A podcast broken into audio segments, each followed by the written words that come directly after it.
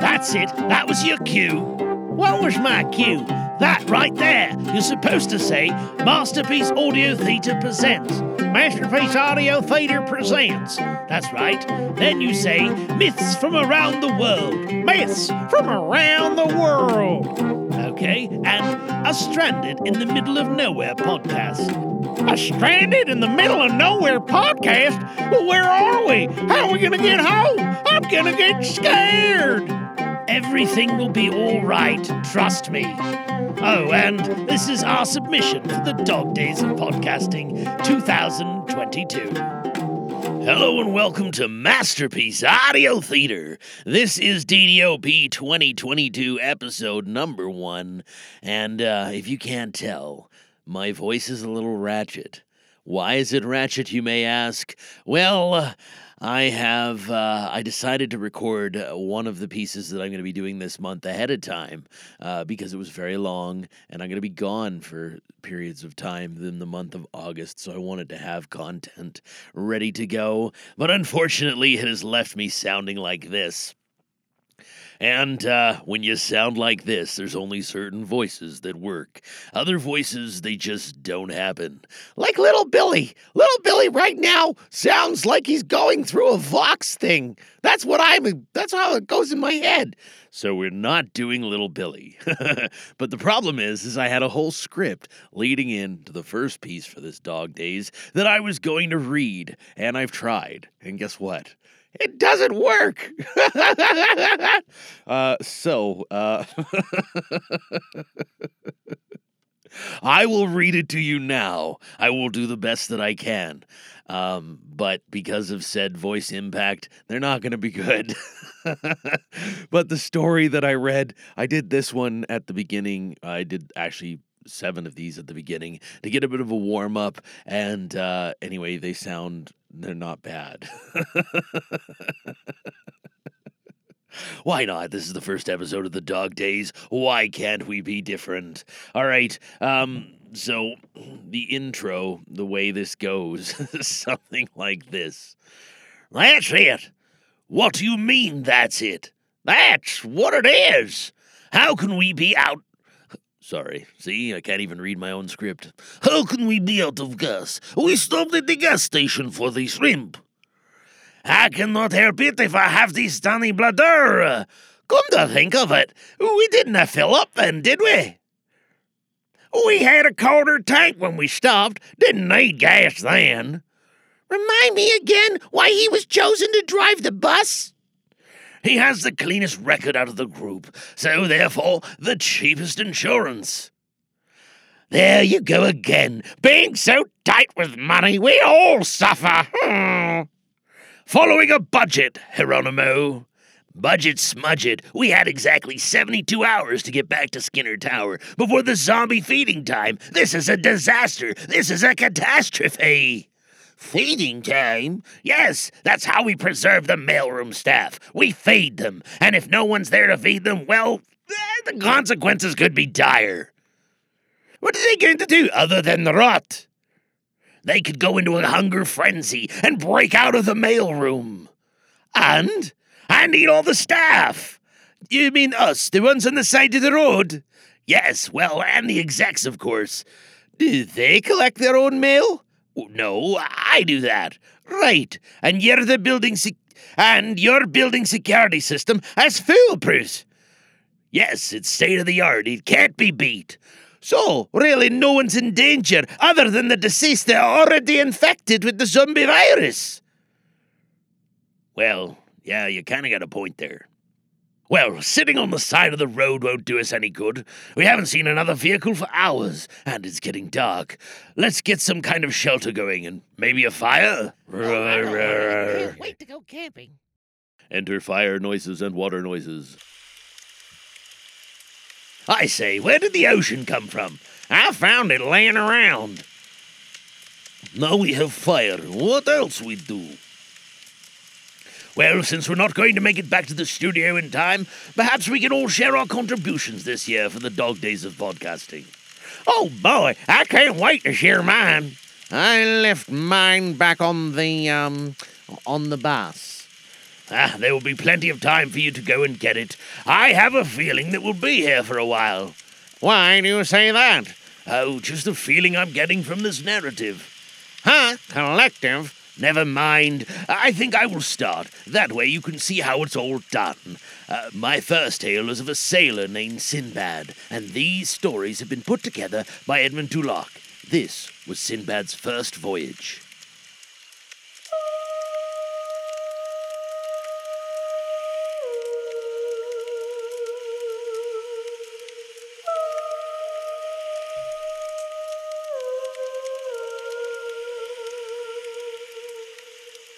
In the time of Harun al Rashid, there was, in Baghdad, a rich merchant named Sinbad the Sailor, the source of whose wealth was a mystery. It seemed to be inexhaustible. For long seasons he kept open house, and his entertainments were the most magnificent of all, save for only those of Al Rashid himself. All that riches could buy seemed at his disposal, and he lavished the good things of his life upon his guests. Pages, slaves, and attendants there were in great number. His garden was spacious and beautiful, and his house was filled with every costly luxury. This Sinbad the sailor has a story to tell, the story of his life, but he never told it to any until one day there came to him one Sinbad the landsman, a man of poor and humble birth. This man pleased him greatly, with an apt recitation dealing with the widely different lots dispensed by God to men. And, being pleased, he was struck with the happy conceit that, now Sinbad the sailor was at last confronted with Sinbad the landsman. It would be no bad thing were he to narrate the story of his life, so that all might know his strange adventures and conjecture no longer as to the source of his fabulous wealth. Accordingly, Sinbad the sailor held seven receptions on seven different days, and although on each occasion a multitude of guests was assembled to listen, he failed not to address his words from first to last to his simple listener, Sinbad the landsman. Following is his narration of the strange and wonderful adventures he experienced in his seven voyages.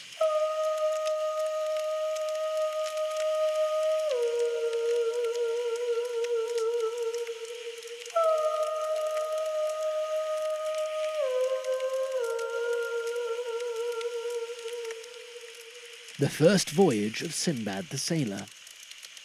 My father was a merchant of high rank and rich possessions.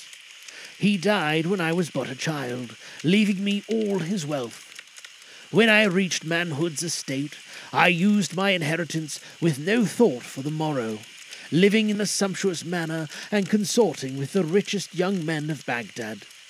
I continued this life for many years until, at last, when reason prevailed with me to mend my plan, I found with dismay that I had sunk to poverty. And then it was that I arose and sold what goods remained to me for three thousand pieces of silver, and girded myself, resolving to travel to other lands and rebuild my fortune by the wit of my mind and the labour of my hands.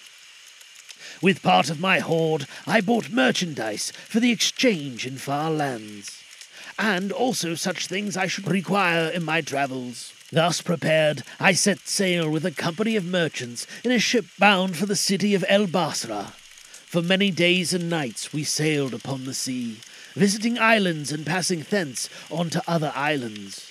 And everywhere we bartered, and bought, and sold. At length we came to an island unlike the others. It seemed like a garden that had floated off from the skies of paradise and established itself in the sea.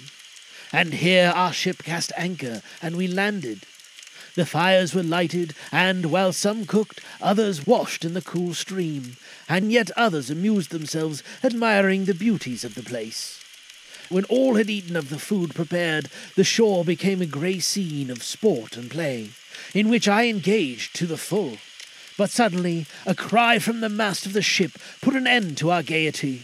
Standing at the side of the vessel, he called loudly, hear me, and may God preserve you. Hasten back and leave everything. Save yourselves from sudden death. For this that ye think is an island is not such. It is a mighty fish lying entranced in sleep on the surface of the sea since times of old and trees have grown upon it, but your fires and your frolicking have awakened it, and lo, it moves, and if it sink into the sea, ye will be assuredly drowned. Hasten then, and save yourselves. At this, we all, with one accord, left everything and fled for the ship, hoping to escape with our lives. While we were making for safety, the island moved with great turmoil and sank behind us in the sea, and the waves leapt against each other above it. For a time I gave myself up for lost, for I was drawn down fathoms deep. But, by God's grace, I arose again to the surface, and to my hand was one of the large wooden bowls which some of our passengers had taken on ashore for the purpose of washing. This I seized, and established myself in it, and thus combated the leaping waves, steadying myself with my hands and feet. In vain I called on the master of the ship. He heard me not. He had spread his sails and pursued his way, thinking that none besides those that had been taken up were left alive. Astride my wooden bowl, I gazed longingly at the ship until it was out of sight. Then I prepared for death as the night was closing around me. Perchance I swooned, for I remember naught else until I found myself stranded upon a mountainous island. There were trees overhanging, and I grasped a drooping bough and drew myself up from the fretting wave. My limbs were benumbed, and, looking at my legs, I saw the marks made by the nibbling teeth of fish, and marveled at my salvation from death. Staggering forward, I flung myself high on the beach, like one dead, and so I remained until the dawn of the next day, when the sun, rising upon me, woke me to a sense of such a condition as I had never known before. Long, long it was before I could arise to a sitting posture, and longer still before I could crawl on my hands and knees to a space of grass that was shielded from the sun. Thence in time I staggered till I came to a brook, of which I drank, and strength returned to me. I found luscious fruits and ate of them, and drank again of the clear waters of the brook. And so I continued, many days roaming the island and wondering at its beauties until I was strong again as before. And it chanced, as I took my way to and fro in the island, revealing in the sight of things that God had set there, that on a day when the sea was sounding loudly on the shore, I beheld something in the distance which excited my curiosity. It seemed like a wild animal of gigantic size, and as I approached, I feared it was some fabulous beast of the sea. But as I drew still nearer, I was overcome with amazement to see a beautiful mare standing high, with mane and tail floating on the breeze. She was tethered to a stake on the shore, and at the sight of me she screamed loudly and stamped her forefeet on the sand. But ere I turned to flee, I beheld a man come forth from a cave near by, and he ran after me, calling me to give an account of myself and my presence in that place. Thereupon I laid my story before him, sparing no detail, even to the wooden bowl by means of which, and the grace of God, I had come thither. Gladness seized him at my recital, and he took my hand, saying, Come with me. He led me into his cave and set food before me, and I ate until I was satisfied, and being at my ease, I repeated my story more minutely, and he wondered thereat. Then I said, Thou hast the truth of my adventures upon the sea. Now I pray thee, O my master, tell me who thou art, that thou dwellest hidden in a cave, while thy mare is tethered on the shore. He was in no way displeased at my curiosity, but answered me in plain words. I am one of the grooms of the king of El Miharaj, he said, and the others are scattered about the island. For, look you, friend, In this time of the new moon, when the seahorse cometh up of the sea, and it is our plan to bring our best mares hither and thither them by the shore, so that they may lure the seahorses into our hands. While I was wondering at the manner of this cunning device, a magnificent seahorse rose from the waves, shaking the foam from its crest and neighing loudly. As it approached, my companion drew me into the cave and placed himself at the opening with a long coil of thick cord in his hand. Presently, by means of this, he leashed the seahorse with great dexterity and fettered him and subdued him. Then, with the mare and the seahorse, he led me to his companions, who, when they had heard my story, were all of one mind that I should accompany them to the city of the king. So they mounted me on one of the mares, and I rode with them to the king's palace. As soon as we had arrived at the palace gates, they went into the king and informed him of my strange adventure, whereupon he sent for me, and they led me before him. He greeted me very courteously and bade me tell him my story which, when he had heard it, filled him with amazement, so that he cried, By Allah, my son of a truth, thou art favoured by fate, for how else couldst thou escape so great a peril? Praise God for thy deliverance. And he made much of me, and caused me to be treated with honour. And he appointed me master of the harbour and comptroller of the shipping. My condition then was no longer that of a wayfarer. I rose day by day to a higher and higher place in the king's favour, and he took me into his council in all affairs of state. For a long time I served him well, and he ceased not to recompense me with a liberal hand. Yet my thoughts turned ever to Baghdad, the abode of peace, but when I acquired of merchants and travellers and masts of ships, in which direction it lay, and how one might come to it, they one and all shook their heads at the name of a strange city of, of which they had never heard. At last, weary of the wonders of the island and the sea around it, wonders the which, if I had time to tell you, would cause you the greatest amazement, weary too with my arduous duties, but most of all with my prolonged absence from my own land. I stood one day on the seashore when a great ship drew near, and a number of merchants landed from it. The sailors brought forth their merchandise, and, when I had made an account of it, I inquired of the master of the ship if that were the whole of his cargo. All, O my master, he replied, all save some bales whose owner drowned on our voyage hither. But even these, being in my charge, I desire to sell on behalf of his family in Baghdad. Sayest thou so? I cried. Tell me, I pray thee, the name of the owner of these goods. And he replied, His name was Sinbad the sailor, and he was drowned on our way hither. When I heard this, I regarded him more closely and recognized him. Then I cried out, O my master, I am he, and they are my goods that are in thy hold. But he neither recognized me nor believed my words, whereupon I narrated to him the history of my supposed death. But he shook his head and called upon Allah to witness that there were neither faith nor conscience in any. Look you, he said, thou heardest me say the owner was dead, and therefore thou desirest the goods for thyself free of price. I tell thee, we saw him sink to the bottom of the sea with many others. O my master, I answered, hear me and then judge my veracity.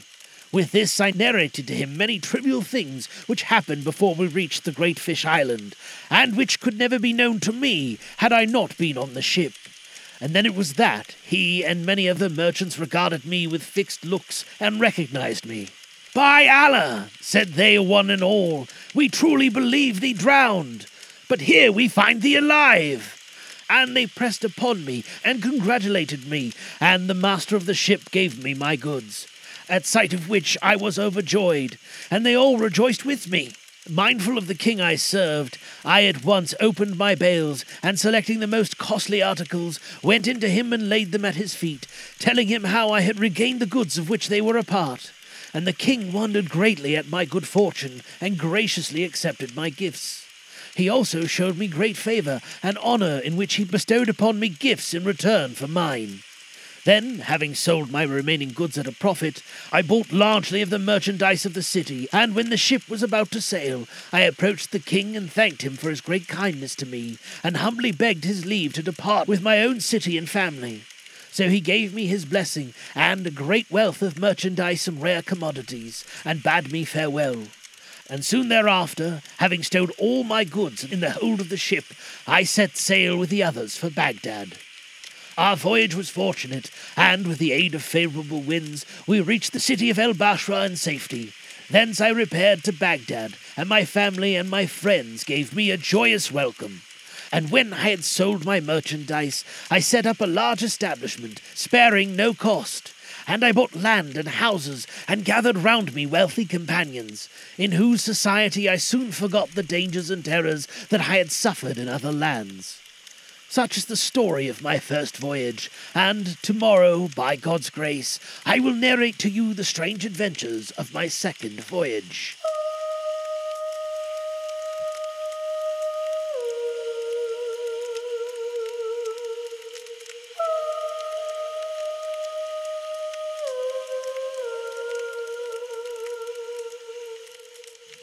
There you have it. That's what I was going to say, how I was going to do it. But unfortunately, it's just not going to happen with this current uh, ratchetness of the voice. So we'll see if it comes back tomorrow. Uh, this is the only voice work I'm going to do today, uh, just simply based on what I did yesterday. Um, yeah. Anyway, happy Dog Days of Podcasting 2022. Glad to be back in the booth. And uh, here goes our story. Actually, I'm going to cut that and tag it on the end. You have been listening to MPAT Studios' presentation of the myths from around the world, a special Dog Days of Podcasting contribution. Sound clips are from GarageBand and can be found in their samples library.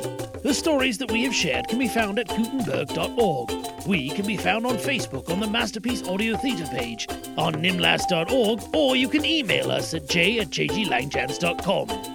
This podcast is released under a Creative Commons Attribution Non Commercial No Derivatives 4.0 Unported license. Thanks for joining us.